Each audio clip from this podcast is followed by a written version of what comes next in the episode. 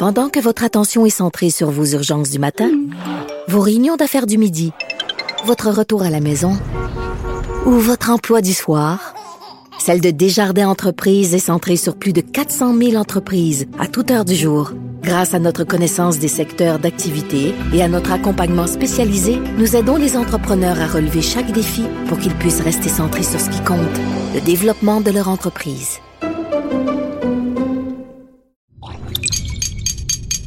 Cube Radio. Il connaît tous les dessous de la politique. Chef du bureau d'enquête de l'Assemblée nationale. Antoine Robitaille. Là-haut sur la colline. Là-haut sur la colline. Cube Radio. Bon vendredi à tous. Aujourd'hui à l'émission, marteler une demande d'enquête publique sur la gestion de la pandémie. Est-ce une bonne stratégie pour les libéraux? Non, répondent nos bulletineuses de la colline. C'est Yasmine Abdel-Fadel et Sophie Villeneuve qui remettent aussi leur méritas et leur bonnet d'âne aux élus de Québec. Yasmine souligne l'empathie de Simon Jolin-Barrette. Sophie critique une décision du président François Paradis, entre autres, et les deux se demandent « Mais où était donc Marwah Rizqy cette semaine? » Mais d'abord, c'est vendredi, jour du dialogue des barbus. C'est pas moi qui dis ça, c'est mon tonton Thomas. C'est pas moi qui dis ça, c'est mon tonton Thomas. Il y a sa barbe qui pique un peu. Bonjour Thomas Mulcair. Salut l'autre barbu. Eh oui, notre barbu, notre tonton Thomas, accessoirement collaborateur à la Joute et aussi chroniqueur au Journal de Québec, au Journal de Montréal. Et ce matin, tu nous parles des deux solitudes. T'es quelque chose comme un passeur, toi, Tom, parce que t'as un pied dans chaque solitude. Mais si tu me permets de te taquiner un peu, puis je reçois des courriels là-dessus, un passeur comme ça qui a un pied dans chaque solitude, il peut aussi parler des deux côtés de la bouche pour utiliser une expression traduite.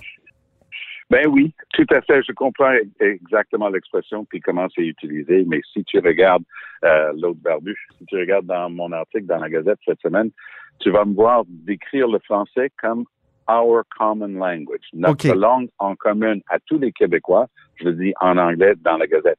Mais c'est vrai que des gens pour qui le dossier linguistique n'a pas été une question de renforcer et de soutenir la langue et la culture québécoise, mais plutôt une arme politique, vont toujours dire qu'il faut choisir son camp. Mais quand on connaît les nuances et les contours, comme je le mentionne dans mon papier dans le Journal de Montréal aujourd'hui, j'ai eu l'immense plaisir de travailler autant avec Claude Ryan que travailler au Conseil de la langue française, autant où le Dr Camille Laurin était là, et je l'ai connu après son séjour en politique. OK, oui, ça tu le dis souvent, Tom, si tu me permets.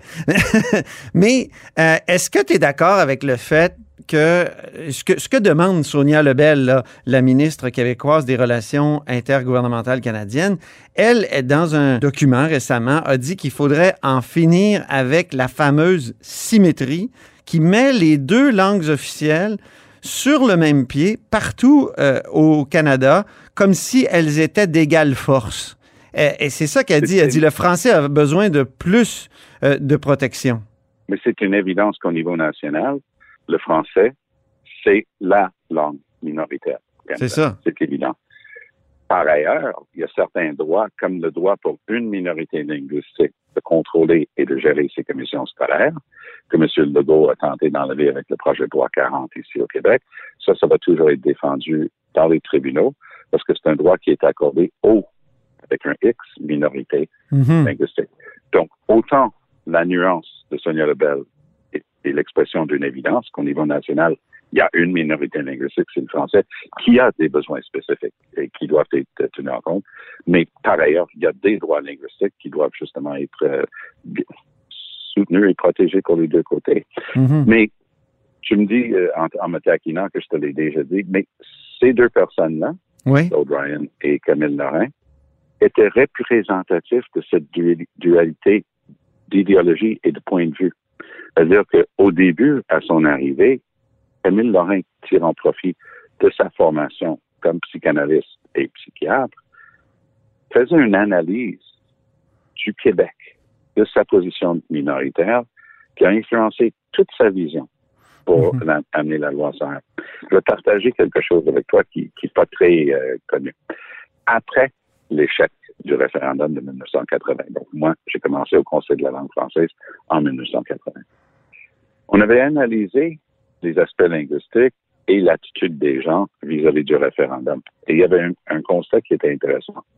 En fait, c'était le succès réel, palpable, de la Charte de la langue française dans les quelques années où il était déjà là, qui a fait en sorte que ça a baissé la pression, la ferveur de plusieurs personnes qui disaient, ben, pour nous, ça, c'était une des grandes batailles qu'il fallait mener. Et ça a peut-être atténué des appuis, selon l'analyse qui a été faite à l'époque, ça a peut-être joué pour atténuer, notamment dans la grande région de la capitale nationale. Je suis d'accord, Tom, mais 43 ans plus tard, il y a des livres qui s'écrivent, je pense au livre de Frédéric Lacroix, qui dit « La loi 101 est finalement un échec aujourd'hui parce que t'as beaucoup de transferts linguistiques dans les communautés immigrantes. Le français n'est pas devenu vraiment leur langue malgré l'obligation scolaire. Il faudrait peut-être étendre ça au cégep, tout ça. » Donc, cette conclusion-là, toi, qu'est-ce que tu en penses? Deux choses. Pour les cégeps, ça aussi, c'était sur la table de l'époque. Et je me souviens justement de la réaction de Camille Laurin. Il s'agit d'adultes, puis on dit que pas un adulte, dans quelle langue il va travailler. Ça, c'est de la citation. Deuxième chose, pour ce qui est de cet échec, la Charte de la langue française et des transferts linguistiques, ça, je crois que c'est l'exemple type de ce qui doit être étudié, analysé. Il y a, en ce moment, on est face à des a priori, des conclusions tirées d'avance. C'est cette attitude-là qui me préoccupe à l'aube de cette étude-là. Okay. Si le même Jolin-Barrette arrive avec ses conclusions tirées d'avance, je veux bien que tu me cites un auteur, mais il y a d'autres études qui vont être sur la table. Alors, si on a des ornières, si on a déjà décidé d'avance qu'on connaît la conclusion, ça mène nulle part. As-tu l'impression que le français est en recul à Montréal? Comme plusieurs le disent, à certains égards, oui. En ce sens qu'il y a une fuite vers les banlieues. Si on commence dans le nord, là, si on regarde qu'on est soit à Repentigny et Terrebonne, puis toutes ces banlieues-là, jusque dans les basses Laurentides, c'est vrai qu'il y a une fuite et ces communautés-là sont 100% ou tout proche de 100% francophones. Puis par la force même, à Montréal, il y a encore plus de diversité. Mm-hmm. Mais moi, j'ai bien hâte d'avoir des analyses objectives avec des experts, parce qu'experts, il va y avoir. Mais ce qui me fait craindre, c'est quand on commence un débat en disant qu'il y a des choses qui ne se débattent pas, c'est peine perdue. Et si on est ouvert et on dit, OK, amène les meilleures statistiques. Il y a des packages de statistiques pour les sciences sociales là, qui vont nous donner de l'information. On va faire une plongée profonde là-dedans, puis on va savoir exactement si le français est en train de s'étioler à Montréal ou quand, comment. C'est quoi la meilleure réponse à ça? Si c'est ça le but, moi, je vais être là à toutes les étapes. Mm-hmm. Si le but, c'est d'utiliser la langue comme un outil politique au lieu d'un instrument de politique publique, c'est là où je vais débarquer, parce que j'ai joué dans ce film-là au fil des ans. Oui, mais est-ce qu'il n'y a pas quelque chose de nouveau aujourd'hui? Tu parlais de Camille Laurin tout à l'heure, dans le sens où 43 ans plus tard, il y a l'anglais et la langue de l'Internet, des médias sociaux. C'est massif là, comme force. T'es en train de plaider la même chose que moi. Il y a des analyses objectives de la réalité de 2021 qui doivent venir informer notre perception de ce qui a été fait et de ce qui doit être fait pour promouvoir et préserver notre langue en commun, le français au Québec, et préserver la langue minoritaire du Canada. Mais je lisais de Gazette en éditorial qui disait qu'il ne faut pas remettre en question la symétrie entre les deux langues officielles.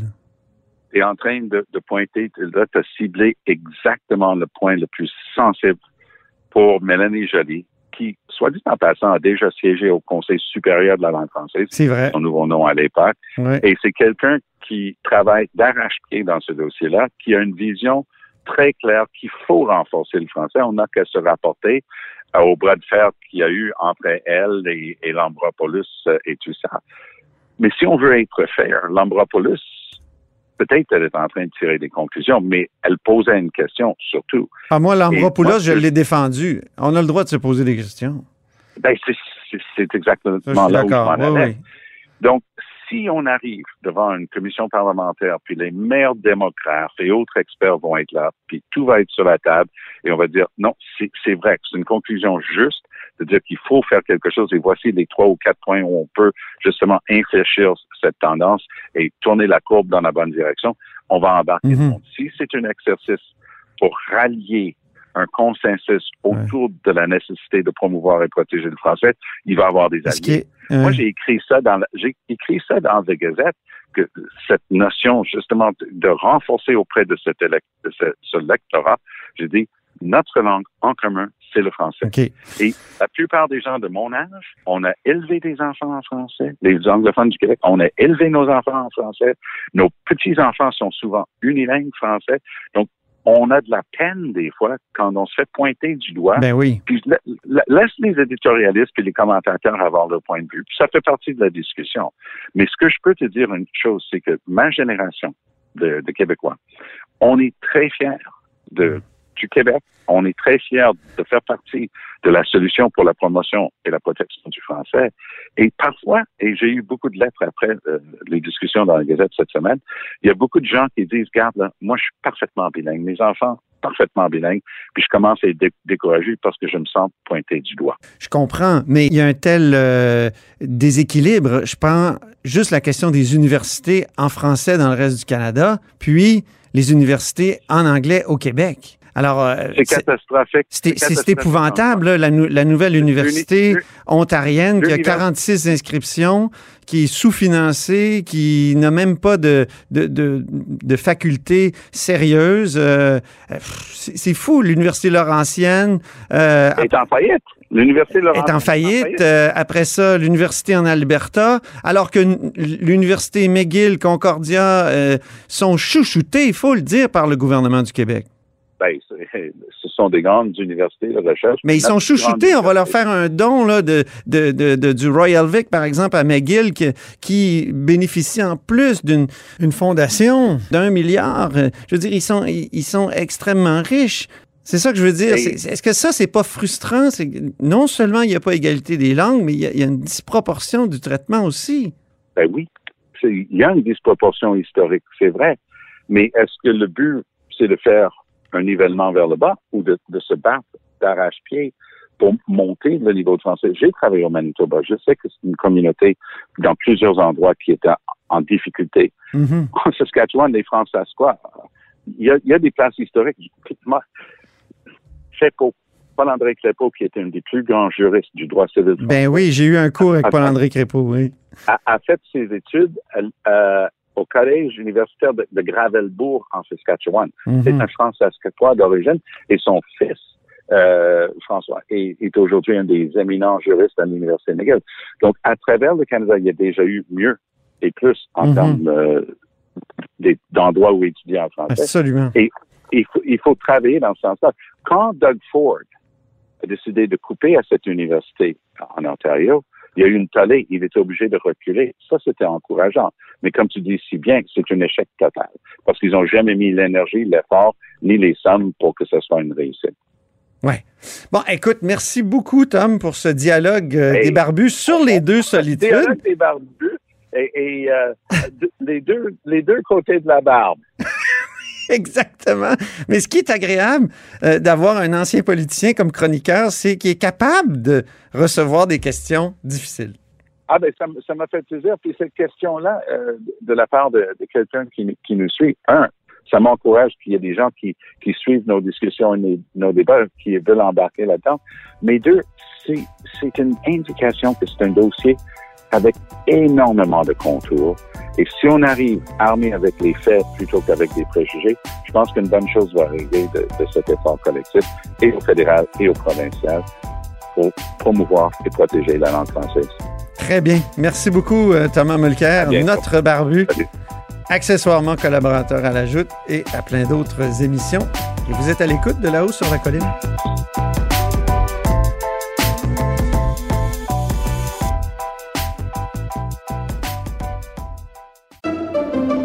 Pendant que votre attention est centrée sur cette voix qui vous parle ici, ou encore là, tout près ici, très loin là-bas, ou même très, très loin.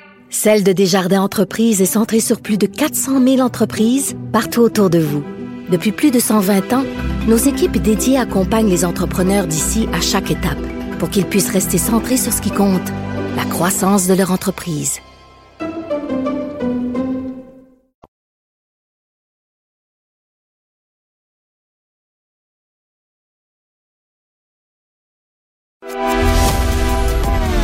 Grand philosophe, poète dans l'âme. La politique pour lui est comme un grand roman d'amour. Vous écoutez Antoine Robitaille, là-haut sur la colline. Ce segment politique vous est offert par Article 79, surveillance parlementaire. Pour être les premiers informés de ce qui se passe sur la colline, faites confiance à Article 79. Résumé des périodes de questions, suivi des projets de loi, décrets, nominations et tous les travaux parlementaires. Voyez les forfaits et abonnez-vous sur article79.com. C'est l'heure des bulletineuses de la colline avec Sophie Villeneuve et Yasmine Abdel-Fadel. Bonjour Sophie. Bonjour Antoine. Bonjour Yasmine. Bonjour Antoine, bonjour Sophie. Alors, on dit bulletineuse puisque tous les vendredis, nous remplissons avec elle le bulletin de nos élèves de la colline. On remet des bonnes dames et des méritas. Sophie et Yasmine, ce sont deux ex des arcanes politiques. Sophie est maintenant présidente de Article 79, un service de surveillance parlementaire, et Yasmine est directrice des communications d'une firme de services conseils. Commençons par Yasmine, qui remet un bonnet d'âne, mauvaise stratégie. À tout le moins, c'est la stratégie la plus incompréhensible de la semaine. Alors, Je m'explique. Oui. L'opposition officielle, ayant à sa tête Dominique Anglade, ont posé énormément de questions cette semaine à propos d'une éventuelle enquête publique portant sur la pandémie. Oui. Je pense pas que c'est pas légitime, je pense pas que c'est pas pertinent, je pense plutôt que c'est mal choisi comme stratégie pour la période de questions. Comprends-nous bien, là, une enquête publique sur la gestion de la pandémie va être nécessaire. Mais aujourd'hui, là, ce qui préoccupe les Québécois, c'est les emplois perdus, c'est les PME qui en arrachent, c'est les écoles qui sont dans des milieux d'éclosion, c'est les nouveaux variants, c'est les effets du délestage. Mais non, on parle pas de ça. On préfère plutôt taper sur le clou d'une enquête publique. Moi, je ne comprends pas ça. Je ne comprends pas cette stratégie et je trouve qu'elle n'est pas payante pour les libéraux cette semaine. Sophie, sur ce bonnet d'âne, mauvaise stratégie. Moi, j'avais en fait une solution pour les partis d'opposition. S'ils prenaient chacun des rapports du VG... Oui, le vérificateur général. ...qui ont porté au cours des 20 dernières années sur le réseau de la santé et ou sur la gestion, comment on comporte par rapport à nos aînés, qui les mettaient bout à bout, ça leur donnerait un rapport de commission d'enquête publique sur ce qui se passe avec la pandémie. Il y a de nombreux rapports qui sont écrits sur tout ce qui fonctionne pas bien. Il y a un moment où, tu sais, c'est pas ça la solution à tout, puis je suis pas certaine que les libéraux seraient contents de lire ce rapport-là. Bien honnêtement, là, je comprends pas qu'est-ce qu'ils font à taper sur ce clou-là, qui apportent des solutions concrètes puis qui tablent sur autre chose, mais c'est pas bon, puis ça perce pas ça perce pas la population, on se parle entre nous, là. Si je peux me faire l'avocat du diable, l'avocat de cette stratégie-là, j'avoue que lorsque j'ai entendu Joanne Castonguay en entrevue, ça c'est la commissaire à la santé et au bien-être qui va faire une enquête, mais surtout, là, sur la première vague, une enquête qui ne sera pas publique. J'avoue que je n'ai pas été convaincu là, qu'on va vraiment faire la lumière sur les 10 000 morts de la COVID au Québec. Je me suis dit, peut-être que c'est une bonne idée, qu'on ait une vraie enquête publique. Mais c'est peut-être une bonne idée, en effet, Antoine. C'est juste, est-ce que c'est le moment? On est en plein milieu d'une deuxième vague qui finit plus de finir. Mm-hmm. On découvre des nouveaux variants. On ne sait pas quand est-ce qu'on va se faire vacciner. Alors, une enquête publique, là, elle a pour objectif de faire finalement la revue de comment on a géré une crise. Mm-hmm. Mais quand on est en plein milieu de la crise, c'est pas le moment de commencer à faire la réduction de compte, c'est le moment de répondre finalement aux préoccupations des Québécois. L'opposition, là, cherche à avoir quelqu'un d'autre, que ce soit une enquête publique, pour dire que le gouvernement a mal fait. Mais plutôt que d'attendre d'avoir une enquête publique, faites-nous la démonstration avec A plus B égale C que le gouvernement prend les mauvaises décisions. N'attendez pas une enquête pour le faire. Exact. Autre sujet qui a été abordé par Catherine Fournier maintenant, le sujet de la surenchère pour l'achat de maisons. Est-ce qu'on lui donne un bonnet d'âne ou un méritas, Sophie? Moi, je lui donne un méritage parce que je pense que c'est un sujet qui touche la préoccupation des gens. Je peux comprendre que dans ce contexte-là, dans le contexte de la Tu sais, bon, Catherine Fournier se lève pas souvent pour poser des questions en chambre, c'est une chose. C'est une députée indépendante de Marie-Victorin. C'est une députée indépendante qui a été élue sous la bannière du Parti québécois, qui est devenue indépendante en 2017. Donc, Catherine Fournier ne se lève pas très souvent en chambre pour poser des questions, mais je trouve que d'arriver avec une question comme ça qui touche réellement le quotidien des gens, pour moi, même si c'est sans gauche, c'est pertinent. Un, ça a le mérite d'avoir un effet de surprise, d'après moi, personne ne l'a vu venir. Mm-hmm. Deux, ça traite d'une problématique qui a des impacts réels sur la vie des familles. Mm-hmm. Yasmine, là-dessus? Je suis d'accord sur le fond, mais en termes de stratégie parlementaire de la période des questions, je vois pas comment ça peut venir renforcer la présence de Catherine Fournier dans la Chambre. Elle qui a une question par je ne sais combien de semaines, ben c'est peut-être l'opportunité de pouvoir s'inscrire dans l'actualité, de pouvoir avoir une certaine visibilité dans le cycle médiatique. Pour moi, ce n'est pas une stratégie payante de la part de Catherine Fournier. Ben, Yasmine, en parle. Oui. Déjà, on en parle. Donc, oui. Je pense que ça nous a marqué en quelque sorte. Yasmine, un méritas empathie maintenant à quelqu'un de qui on dit souvent qu'il n'a pas d'empathie. Simon Jolin-Barrette gagne clairement le méritas de l'empathie cette semaine. J'ai trouvé que la version février 2021 du leader du gouvernement là, est pas mal différente de la version auquel il nous a habitués. On est très loin du robot que décrivait François Legault en décembre 2019. Il était très proche. Mais rappelle-nous dans quel contexte il a fait preuve d'empathie. Ben oui. Deux dossiers particuliers, c'est les victimes d'agressions sexuelles qui se sont prononcées dans le cadre de la réforme de l'ISAC. Bien que ce n'est pas la réponse que les victimes souhaitaient entendre, sa réponse en chambre était empreinte d'empathie, puis on voyait que c'était sincère. Mais dans l'autre dossier, c'est celui de, malheureusement, la mort de la jeune fille Myriam Boundaoui. On sentait là, que ça venait du cœur, que c'est pas quelque chose qu'on veut au Québec. On veut pas que nos jeunes tombent sous les balles. Puis il le disait, là, j'avais pas l'impression qu'il répondait à l'opposition. J'avais l'impression qu'il faisait une déclaration personnelle qui venait de ses tripes. Mais sinon, Jolin-Barrette, février 2021, on veut voir ça plus souvent. Parfait. Méritas, bon ministre. Maintenant, c'est Sophie qui va le remettre. Ah oui, Mathieu Lacombe. Ministre de la Famille. Ministre de la Famille, père de deux enfants. On l'a vu, par exemple, dans la série Nos élus à l'automne dernier. Un gars qui me semble assez terre à terre, mais surtout un ministre qui arrive avec des solutions quand des problématiques lui sont soumises. Donc, quand il arrive puis il y a un problème, tout de suite, il se met en mode solution. Il cherche des façons de faire pour améliorer les choses. C'est pas un ministère qui est facile, le ministère de la Famille, mais il y a vraiment une grande capacité d'agir, une capacité de réagir aussi. Donc, bon ministre, à l'aise, bon communicateur aussi. Quand il se lève à la période des questions, il sait où il s'en va. Donc, méritage, bon ministre, bon communicateur à Mathieu Lacombe. À qui on pourrait remettre un masque avec un sourire, parce qu'il a offert maintenant des masques avec des fenêtres. Ce qui est très bon hein, pour les poupons puis pour les petits qui commençaient à dessiner des adultes sans bouche. Exact. Moi, j'ai une poulette en garderie, CPE. Puis effectivement, le fait de ne pas voir le visage de leurs éducateurs, de leurs éducatrices, ça devient lourd pour les enfants après un an. Méritas, question incisive maintenant. C'est Yasmine qui le remet. Mais oui, dans la longue série de questions portant sur la transparence, Gaétan Barrette a posé des questions qui étaient très pertinentes. Lui qui est critique en matière d'éthique, il posait des questions notamment à Éric Caire sur l'octroi de différents contrats qui se sont faits de gré à gré, étant donné les assouplissements que l'état d'urgence octroie au gouvernement d'accorder des contrats de gré à gré à certains fournisseurs. Donc, un contrat de Gravel qui est très intriguant. La question était incisive, qui allait directement au point finalement, mais Éric Caire, malheureusement, il en a profité pour faire un peu le fanfaron et d'attaquer finalement l'opposition officielle sur sa gestion de contrat plutôt que de chercher à répondre à ce manque de transparence. Éric Caire a parlé de cybercoma libéral. Mais il n'a jamais répondu. Oui.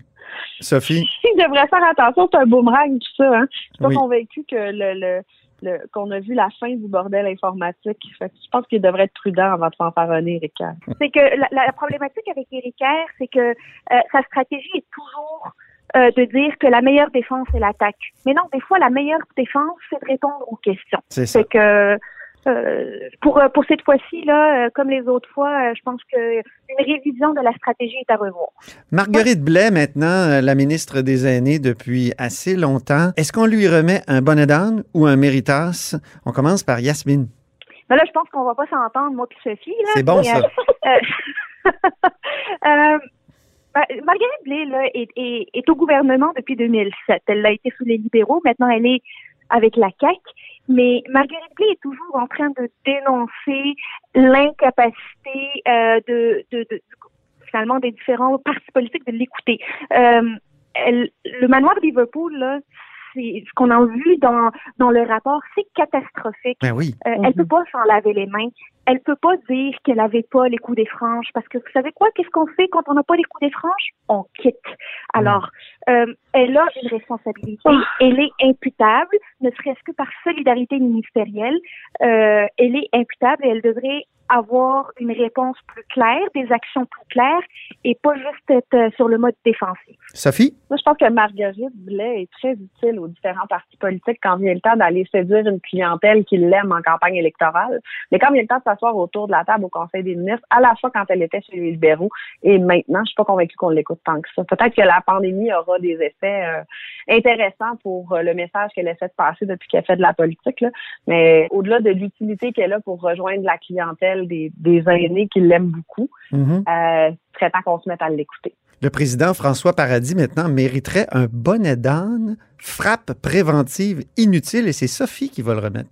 Ben oui, j'ai pas trop compris l'intervention du président François Paradis qui s'est levé sur un terme qui n'apparaît pas au lexique des termes, parce qu'il faut savoir qu'à l'Assemblée nationale, il y a tout un lexique qui apparaît dans le règlement de l'Assemblée de termes qui ne peuvent pas être utilisés, là. Donc, qu'on pense à des termes qui ont été accolés à des parlementaires. J'ai pour souvenir celui de Girouette qui avait été accolé à Mario Dumont jadis. Il y en a d'autres aussi là qui ont été complètement barrés du langage qu'on emploie à l'Assemblée nationale. Donc, j'adore ce recueil qui commence, si vous le savez, par le mot aigrefin. Qui a été... oui, aigrefin. Alors, revenons, excusez, c'était une parenthèse. Aucun souci. Donc, c'est vrai, c'est un recueil qui est intéressant à consulter là pour les adeptes. Et le président s'est levé sur une question de Paul Zanetti qui nous a parlé de sabotage dans le dossier du tramway. Et là, François Paradis se lève de manière inopinée et dit le terme sabotage pourrait devenir un terme au lexique. Oups. En fait, il a dit « il est interdit ». Puis là, c'est Gabriel Nadeau-Dubois qui a dit « non, on vient de vérifier, c'est même pas là ». Sabotage. C'est même pas dans le lexique. Donc, tu sais, intervention préventive inutile de c'était pas dans les règles, mais on va en créer une nouvelle parce qu'on trouve que c'est peut-être un peu limite, là. J'ai pas trop compris cette intervention-là de la part du président, là. C'est un bonnet d'âne. On termine par, je sais pas si c'est un méritas ou un bonnet d'âne, mais c'est l'absence la plus remarquée de la semaine. Yasmine. Absolument. L'absence la plus remarquée, en fait. L'absence la plus remarquée ramène aussi au ministre le plus relax de la semaine. Donc, Marwah Rizqy, qui n'a pas été de la période de questions. Député libéral de Saint-Laurent, oui. Elle critique en matière d'éducation et de capital national, n'a pas été présente durant toute la période de questions cette semaine, les 3 séances de période de questions. Donc, la personne qui a posé la question à propos de l'éducation puis des taux d'échec au secondaire et au primaire, ça a été Hélène David.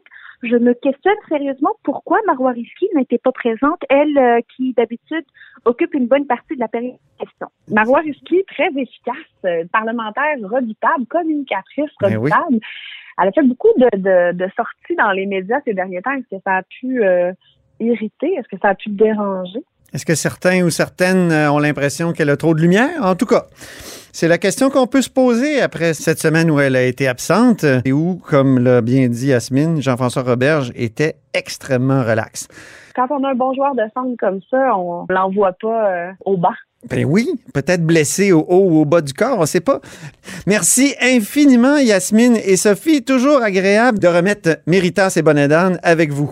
Merci Antoine, bonne semaine. Bonne semaine. Antoine, merci Sophie. Je rappelle que Sophie et Yasmine sont 2 ex des arcanes politiques. Sophie Villeneuve est maintenant présidente de Article 79, un service de surveillance parlementaire, et Yasmine est directrice des communications d'une firme de services conseils. Et c'est tout pour La Haut sur la colline en ce vendredi. Merci d'avoir été des nôtres. N'hésitez surtout pas à diffuser vos segments préférés sur vos réseaux. Ça, c'est la fonction partage. Là. Et on se retrouve lundi.